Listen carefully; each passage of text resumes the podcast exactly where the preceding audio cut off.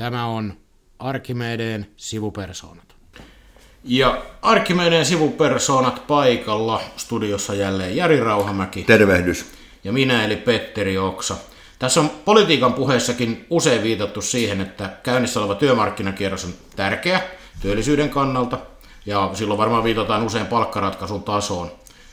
On kuitenkin niin, että tämä kierros on elimellisen tärkeä meidän jäsenille. Nyt puhutaan niistä asioista, tai siis ansioista, vapaa-ajasta ja kaikista muista työsuhteen ehdoista. Pitää muistaa, että esimerkiksi sellaiset asiat kuin lomaraha, sairausajan palkka ja palkka perhevapaanelta ei ole itsestäänselvyyksiä, vaan niistä sovitaan työehtosopimuksissa joka kerran erikseen. Niin, että ne on niin nytkin katkolla. Niin kaikki on katkolla, kun sopimukset on katkolla. No, tämä usein unohtuu tässä keskustelussa kyllä, että, että pidetään itsestään sel, selvyytenä. Mutta tota, tähän liittyy tähän neuvotteluihin tämmöinen niin julkisuus. Joo. Että varmaan te olette siellä, kun te, säkin olet useammassa pöydässä, niin keskustelu heti alkuun, että mitä tässä voi jutella ja mitä ei, niin avaappa nyt mulle vähän sitä, että kun aion sulta kysyä tässä seuraavaksi, että miten siellä neuvottelupöydässä menee, niin mikä on tämän, että mitä sä voit kertoa tässä vaiheessa neuvotteluja ja mitä et? Tai Nä, miten sä itse sen näet? Tähän on äärimmäisen mielenkiintoinen kysymys. Me ollaan linjattu koko neuvottelujärjestön ylempien toimihenkilöiden osalta julkisuudesta samalla tavalla. Lähtökohtahan on tietysti neuvotteluiden luottamuksellisuus. Kaikki ymmärtää sen, että julkisuudessa ei voi neuvotella. Jos sä vaikka Jari meet ostaa käytettyä autoa, ja jos sä meet sitä ennen Prisman ilmoitustaululle kiinnittää lapun, missä lukee, että ylin hinta, joka jo maksaa, on 5 tonnia. Ja se autokauppias se näkee sen sieltä tai sen tuttu kertoo sille, niin ethän sä voi enää neuvotella siitä hinnasta. Mutta siis tarkoitan vaan sitä, että luottamuksellisuus pidetään siitä kiinni, että voi tehdä neuvottelut on luottamuksellisia. Mutta totta kai näistä pitää, tässähän tehdään jäsenille töitä, niin pitää pystyä kertomaan jotain. Ja lähtökohta on ensin, että omista tavoitteistamme me kerrotaan avoimesti, mitä me haluamme, miksi me haluamme. Me kerrotaan neuvotteluiden etenemisestä, mitä asioita on käsitelty, mitkä teemat on esillä, mistä takkua. Ja sitten me ollaan työnantajalle kerrottu, että jos tai kun, tai no sanotaan mieluummin jos, jostain asiasta tulee sellainen, että se jarruttaa, haittaa, on keskeinen kanto kaskessa, niin me kerrotaan se sitten myös julkisuuteen. Ja totta kai hallinnoille, meidän taustaryhmille, siis näille porukoille, missä luottamusmiehet koottuna, koottuna pohtii kierrosta, niin kerrotaan hyvinkin avoimesti neuvotteluiden sisällöstä. Eli ne ihmiset, te, te lähdette siitä, että ne ihmiset, joiden pitää asioista tietää, niin ne tietää juuri sopivassa määrin. Kyllä. Tämmöinen viestinnän perusjuttu. On. Ja on siinä sekin, että jos kaiken läväyttäisit joka kerran julkisuuteen, kun asioilla on taipumus muuttua, kun niitä viestitään eteenpäin, niin yhtäkkiä meillä olisi täysin hallitsemattomia huhujen määrä liikkeellä jostain esityksistä, koska herra paratkoon pöydissä on sellaisia esityksiä, joita on vaikea uskoa nytkään todeksi. Eli tartun nyt heti vanhana toimittajana, että vähän niin kuin syötit, että, että pöydässä on tosiaan e- erikoisia koviakin vaatimuksia tai tavoitteita naapurilla. Mä voisin kuvata tätä sillä tavalla, että meillähän on tämmöinen usein puhutaan, että neuvottelupö kokoonnutaan syömään kampaviinereitä ja juomaan kahvia. No tosiasiahan on se, että mä en ole kampaviineriä nähnyt livenä varmaan vuosiin. En muista koska olisi missään. Mutta se on hyvä vertauskuva. Et joskus työmarkkinoilla tarvitaan enemmän, joskus vähän vähemmän kampaviinereitä, että sopu saadaan. Ja juuri nyt musta tuntuu siltä, että koko maailmassa ei ole tarpeeksi kampaviinereitä, että näistä neuvotteluista saadaan sopu. No lähdetään siitä liikkeelle, että mitä me sitten niin kuin halutaan tästä neuvottelukierrokselta? Avaa sitä vähän. Me. Meidän lähtökohta on, se voi oikeastaan jakaa kolmeen. Meillä on palkka, työhyvinvointi ja tuottavuus. Ja ensimmäisenä lähtökohtana on tietysti palkka. Me halutaan ostovoimaa kehittävä palkkaratkaisu, että jokaisen alalla, oli ala mikä tahansa työskentelevän, palkka nousee siten, että ostovoima kehittyy myönteisesti, eli on enemmän rahaa käytettävissä kuin ennen tätä ratkaisua. Siihen liittyy myös se, mistä me ollaan taidettu podcastissakin puhua, että me halutaan sellainen palkkaratkaisu, joka korjaa asiantuntijapalkkojen kansainvälistä jälkeenjääneisyyttä. siinä on kysymys jo ihan siitäkin, että koska meillä karkaa koulutettua työvoimaa Suomesta, niin ei palkkaa varmaan ainoa tekijä, mutta se on yksi osatekijä sitä. Sitten meidän kaikki tutkimukset näyttää sitä, että työhyvinvointi, jaksaminen, jopa mielenterveysongelmat on koko ajan entistä isompia ja tärkeimmässä asemassa, niin meidän täytyy sitä myös työehtosopimusratkaisuilla lähteä purkamaan. Se on silloin matkaajan korvaamista, se on palautumisen huomioimista, se on työhyvinvointiohjelmia, se on henkilöstöedustuksen parantamista. Siellä on paljon niin kuin tällaisia konkreettisia sitten pieniä asioita, jotka toimii sen eteen, että työhyvinvointi parantuu. Ja tämän kolikon toinen kääntöpuolihan on tuottavuus. Ja tuottavuuden kasvuhan on meidän vastaus sit siihen, mikä on varmaan se suurin kiistakysymys, eli työaika. Mutta me halutaan kasvattaa tuottavuutta. Me halutaan, että meidän porukka saa työlleen enemmän aikaa. Se tarjoaa myöskin mielekkyyttä siihen, ja se vaatii näitä samoja asioita, jotka parantavat sitä työhyvinvointia, joustavuutta, työaikajärjestelyitä ja niin eteenpäin. Ja sitten tullaan siihen, mitä me ei haluta. Tämä on myös meidän tavoitteissa. Me ei haluta jatkaa tätä kilpailukykysopimuksesta periytyvää työajan pidennystä. Se on loppu. No kun sua kuunteli tuossa, niin mm, siinähän oli paljon muuta kuin rahaa ja prosentteja. Siis toki siinä alussa tämä mm. ostovoiman kehitys, niin, niin tota, miten työnantajas on suhtautunut näihin tavoitteisiin, mitkä on etenkin siellä, mä ymmärrän, että tai kun on seurannut, niin rahasta ja prosenteista nehän sovitellaan sitten siinä no yleensä loppuvaiheessa, loppuvaiheessa. Mutta et miten tämä alkupätkä, mitä, tai loppupätkä, mitä luettelit, jotka liittyy työhyvinvointiin ja yleensä työelämän kehittämiseen, niin miten tämmöiset otetaan siellä neuvottelupöydässä vastaan? No täytyy sanoa, että nyt olen jälleen taas tällainen tuota, klisee-automaatti, joka toistelee työmarkkinakliseitä, mutta neuvottelut on näiltä osin alkanut varsin hyvässä hengessä, eli meidän näkemyksiä ja perusteluita on kuunneltu ja tuntuu, että jopa ymmärretty. Mutta en nostaisi toivon lippua kovin korkealle salkoon tässä kohtaa, sillä sitten ne vaikeita asioita on tosi vaikeita ja niistä ei ole ihan hirveästi vielä puhuttu, mutta kyllä tämä meidän viesti ja teema, kyllähän työnantaja lähtökohtaisesti siitä teemasta on samaa mieltä, mutta täytyy sanoa, että siihen nähden mä oon tosi hämmästynyt, että meillä ei juurikaan heidän puoleltaan pöydissä sitten ole tällaisia rakentavia ja työelämää kehittäviä vaatimuksia tai ajatuksia. Joo, näetkö että siinä on jonkinnäköinen, onko tämä joku taktinen kuvio tässä, tässä vaiheessa vai? No se voi olla sitäkin, koska sen nyt voi varmaan sanoa ihan helposti ääneen, että meillä on yksi iso kiista kaikissa neuvottelupöydissä ja se on työaika. Sitähän on jo keväällä työnantaja näyttävästi hirttäytyi tähän työ, työajan pidentämiseen, joka kilpailukykysopimus toi mukanaan, että he haluavat jatkaa tätä, että suomalaisten työaikaa pitää lisätä.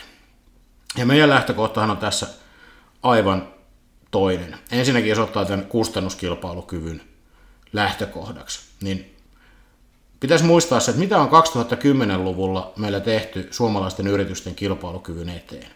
2010 poistettiin Kelamaksu. 2012 ja 2014 laskettiin yhteisövero. 2017, 18, 19 ja 20 siirrettiin sosiaaliturvamaksuja yrityksiltä palkansaajille. Tiedätkö paljonko näiden yhteenlaskettu vaikutus vuodessa on?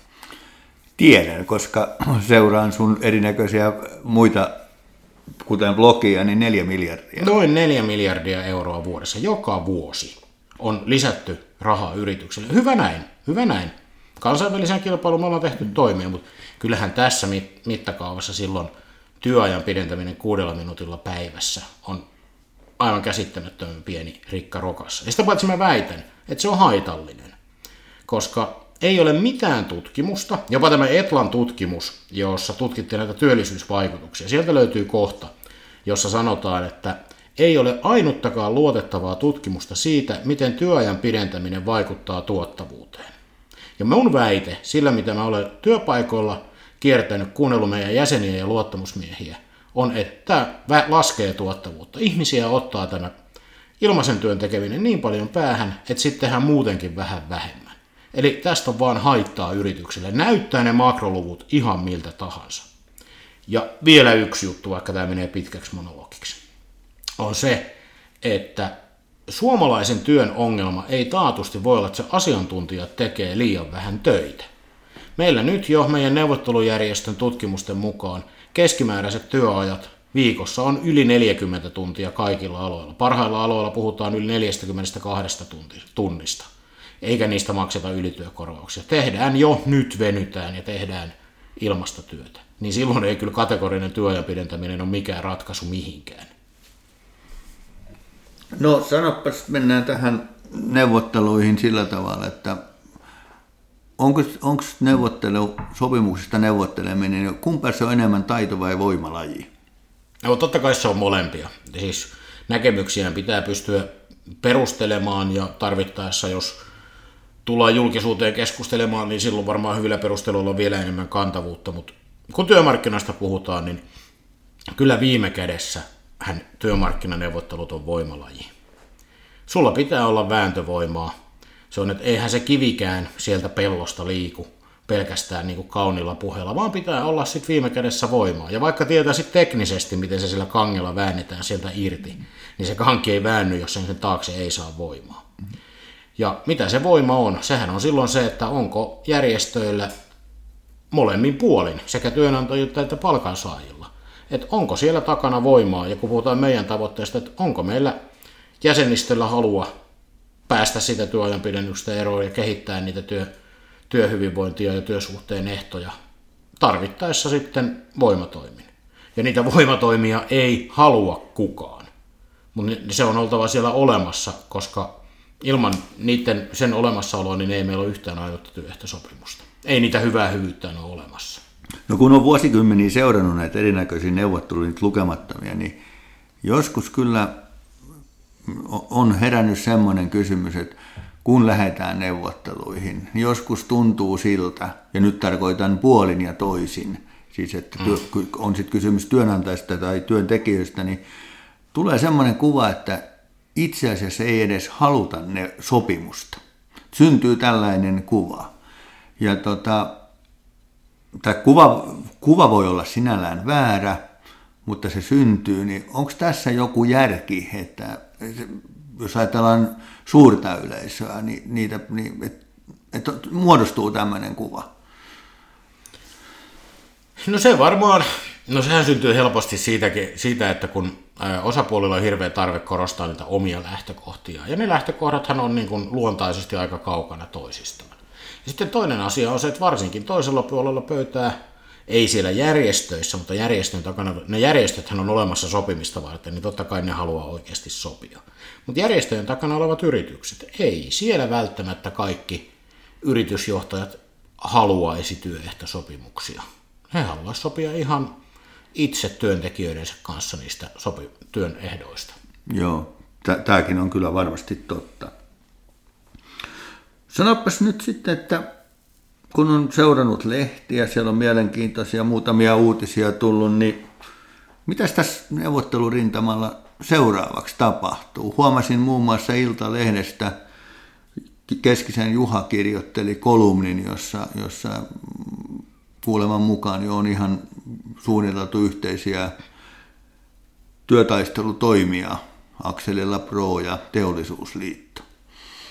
Joo, sehän on tässä tota, Prolla, ammattiliitto Prolla on toimihenkilösopimusten osalta varmaan hyvin samankaltainen tilanne kuin meillä. Siellä on käsittääkseni hyvin samantyyppiset vaatimukset esitetty työnantajalta, mitkä liittyy siihen, että työnantajalla on selkeitä ja teräviä kustannusvaikutteisia ehdotuksia, että millä tämä työajan pidentäminen korvattaisiin, jos se sieltä poistuisi. Niitä on liikkunut julkisuudessakin aika paljon, että ne liittyy kaikkeen kustannusvaikutteeseen, mitä sieltä sopimuksista löytyy, että siellä on sitten varmaan, puhutaan niistä lomarahoista ja saurausajan palkoista ja muuta, ja Pro on tämän tilanteen todennut sillä tavalla, että he pitävät työnantajan vaatimuksia niin mahdottomina, että niistä ei voi neuvotella. He ovat katkaisseet neuvottelunsa kokonaan. Ja nyt on hyvä, että tämä on täysin poikkeuksellista. Toisella neuvottelukerralla, kun vaihdetaan tavoitteita, niin Pro katsoo, että työnantajan tavoitteet on niin mahdottomat, että he eivät tältä pohjalta voi neuvotella ja sanovat, että neuvottelut ovat katki, kunnes työnantaja muuttaa tavoitteita. No mä viittasin siihen, että meidän tilanne on varmastikin hyvin samankaltainen, mutta me ollaan ainakin toistaiseksi valittu toinen tie. Että eihän me hölmöyksistä siinä mielessä neuvotella, että jos esitetään idiotismia, että me neuvoteltaisiin, että meille kelpaa puoli idioottia. Ei, ei siinä mielessä, mutta meillä on omat tavoitteet, me halutaan käydä niitä takomassa työnantajan päähän, että siinä mielessä jatketaan neuvotteluita. Eikä se sitten taas tuolla teollisuusliiton puolellakaan niin käsittääkseni ihan vauhdikkaasti ole edennyt. Että siellähän oli julkilausuttukin tavoite, että tekstit olisi ollut valmiita syyskuun loppuun mennessä ja ei ole valkoista savua mun mielestä tuolla Etelärannan ylle leijailu. Eli sä oot valinnut, tai siis että ainakin tässä vaiheessa on semmoinen meininki, että katsotaan, että kuinka kauan housun takapuoli kestää, että kangas riittää istumiseen jonkin aikaa. Kyllä me on, on linjattu nyt niin, että tota, niin kauan kuin meillä on neuvotteluyhteys ja meistä tuntuu, että asiat millään tavalla etenee, niin me istutaan neuvottelupöydissä, mutta ei me jäsenten työsuhteiden etuja olla sillä neuvottelutoiminnalla uhraamassa, että hölmöyksiä ei, ei lähdetä tekemään. Ja sittenhän tässä on totta kai nämä puheet aina siitä, että mihin yhteisiin toimenpiteisiin valmistaudutaan, niin on aivan normaalia, että järjestöt tekevät yhteistyötä. Et tokihan me ollaan mekin YTN yhdessä Pro- ja Teollisuusliiton kanssa olemme miettineet sitä entä jos vaihtoehtoa. On olemassa suunnitelmia, että jos, jos neuvottelut eivät riitä. Ja mä luon, korostan, että toivon ja haluan, että ne neuvottelut riittää. Mutta sitä entä jos vaihtoehtoon on valmistauduttu, on mietitty, että minkälaisia toimenpiteitä, onko siellä ylityökieltoja, jos tulee lakkoja, mihin, missä järjestyksessä mitkäkin yritykset – koska eihän tämmöinenkään toiminta ei synny tyhjästä. Et jos haluat sopua, varaudu pahimpaan. Tämä on niin kuin työmarkkinoille sopii myöskin tässä kohtaa, että kyllä me valmistaudutaan siihen, että lokakuun lopussa ei sitten ole mahdollisesti sopimuksia. Sano suoraan, että on, näyttääkö tämä tilanne, niin kuin, ei, ei nyt puhuta pelkästään YTN-neuvotteluista mm. ja meidän insinööriton jäsenistä, vaan yleisesti, niin Näyttääkö tämä tilanne sun mielestä hankalalta? Tämä niin yleinen neuvottelutilanne ja sovun löytyminen? Kyllä se näyttää, että mehän ollaan, me ollaan kilpailukykysopimuksen varjossa edelleen. Sieltä periytyy se työajan pidennys, jonka keskusjärjestöt sopi meidän liittojen riesaksi. Ja hyvä, että sopi, muistetaan ne pakkolait ja kaikki muut, mikä siinä oli se. Mutta sen poistuminen, tämä on nyt niin kuin me ollaan Maailmassa, jossa keskusjärjestötasoinen sopiminen on toistaiseksi ainakin loppunut, ja se pitäisi ratkaista nyt tällä liittopöydissä, se on melkoinen ongelma kyllä, ja sitten samaan aikaan meillä edelleen siirtyy niitä sosiaaliturvamaksuja 2020 yrityksiltä palkansaajille, mikä vaikuttaa siihen ostovoimaan. Ja kun sitä ei verotuksella kompensoida, niin kyllä tämä näyttää hankalalta. Samaan aikaan meillä on talouden epävarmuus, joka se on ihan tosiasia. On ihan tosiasia, että me on vaikea nähdä, että mihin suuntaan talous kehittyy ja on huolestuttavia signaaleja. Mutta sitten taas toisaalta, meillä on vuosia kestänyt talouskasvu, jonka hedelmiä ei kauheasti ole palkansaajille jaettu, ja meillä on edelleen kaikkien ennusteiden mukaan jatkuva, joskin hidastuva talouskasvu. Niin kyllä meidän pitää jotain saada niistä palkkoina ulos. Ja sitten on semmoinenkin homma, että siis entistä pienempi osuus ylipäätään kansantulosta jaetaan palkkoina. Meillä on historian lähes alhaisin määrä kansantulosta, joka jaetaan palkkoina palkansaajille. Eli se loppu menee sinne yrityksille. Ja kuten varmaan kaikki lehdistöä seuraavat on esimerkiksi huomannut, niin ei me nyt ihan hirveästi niitä investointiuutisia sitten kuitenkaan ole. Jolloin se menee voittoina ja menee omistajille ja hyvä niin, omistajat kaipaa sen voittonsa, mutta kyllä se palkansaajien osuus ei ole mahdoton ajatus minusta, että se kasvaisi. Joo, toi mitä näkymiin, että kun katsoo, olen itse kuvannut sitä, että kun tällä hetkellä katsoo esimerkiksi Eurooppaan taloutta, niin näkee kyllä sumua, mutta ei se nyt mikään semmoinen hernerokka sumu ole. Että se on niin normaalia tämmöiseen talouteen liittyvää, liittyvää ja tosiaan toi, mikä joskus muistan tehneeni, niin tästä tehtiin jopa tämmöinen tietynlainen tutkimus tästä, mitä sanoit, että mikä osuus on palkoista ja, ja mm. palkkojen osuus ja sitten osinkojen osuus, että mitä menee niin sanotusti vanhan aika pääomalle. Ja tämä suhdehan on muuttunut tässä matkan varrella. Pitää paikkansa. No, kuinka monta nyt sen, että monella alalla nyt neuvottelut on YTNssä käynnissä tällä hetkellä? Meillä on tällä hetkellä käynnissä kolmella teknologiateollisuuden kanssa tehtävällä sopimuksella teknologiateollisuuden ylemmissä suunnittelu- ja konsulttialalla ja tietoliikenteen palvelualalla. Sitten meillä on käynnistymässä, ne tulee vähän jälkijunassa, tuo ICT-sektorin neuvottelut alkaa itse asiassa ensi viikolla ja sitten meillä on pari pienempää sopimusta tuolla arkkitehtisuunnittelun sopimus ja sitten sellainen kuin viestinvälitys- ja logistiikka-ala, mikä koskee postipalveluja, on ju tällä hetkellä käynnissä. Ja kyllä pikkuhiljaa starttailee sitten noin kemian teollisuuden sopimus päättyy marraskuussa ja sitten ensi vuonnakin päättyvien sopimusten neuvottelut. On puhuttu tässä myös paljonkin tämmöisestä niin keskitetyistä luopumisesta, mutta eli vielä ei voida niin kuin ruveta tekemään arvioita siitä, joka meikäläistä ainakin kiinnostaa, että kuinka paljon on tämmöistä koordinaatiota näiden esimerkiksi teollisuus työnantajaliittojen välillä? Ei sitä tarvitse arvioida. Me tiedetään, että se, jos voi mennä yli 100 prosentin, niin se on vähän yli 100. Aha. Teollisuusliitot koordinoivat hyvin tarkkaan keskenään. Siellä käytön käsittääkseni työmarkkinajohtajatasolla istutaan pöytään, jossa he koordinoivat hyvin tarkasti ja kaikki ovat kiinnittäytyneet tähän niin kutsuttuun vientimalliin, että kun teknologiateollisuus tekee ensimmäisen sopimuksensa, niin sen jälkeen se on kustannuskatto, josta ketään ei päästetä yli, mikä on tietysti ihan hölmö ajatus. Selvä. Mutta tota, eikä tässä sitten mitään muuta voi, kun pitää toivottaa sinulle ja muille neuvottelijoille pitkää mieltä ja, ja niin sitä takapuolen kestävyyttä ja älkää juoko niitä kahvia liikaa, ettei tule vatsahaavaa. Ja onneksi ne kampaviinerit on poissa sieltä pöydistä, että et ole niitä nähnyt. Kiitos, niin katsotaan ja päivitetään tilannetta, jos, josko tämä tästä etenee. Tai etenee ihan varmasti, mutta katsotaan kuinka mielenkiintoisella tavalla. Onks... Tavoitteenahan on tietysti siis hyvät sopimukset. Ilman muuta. Jäsenten kannalta hyvät sopimukset, joo. No, mitäs sitten seuraavaksi? Onko seuraavaa aihetta, podcastin aihetta mietitty? No täytyy sanoa, että kyllä, varmaan mehän voitaisiin sitten katsella vaikka vähän taaksepäin seuraavaksi. Joo, tehtäisikö vaikka historiaa, insinööriliiton ja insinöörityön historiaa vähän käytäisiin läpi seuraavaksi. Kyllä, se sopii erinomaisesti ja se myöskin on hyvä peilata aina sitä, että miten ollaan tultu tähän päivään ja tähän työmarkkinatoimintaan. Se ei ole aina ollut ihan itsestään selvää insinööreille. Selvä. Palataan asiaan. Kiitoksia. Palataan. Kiitos, moi.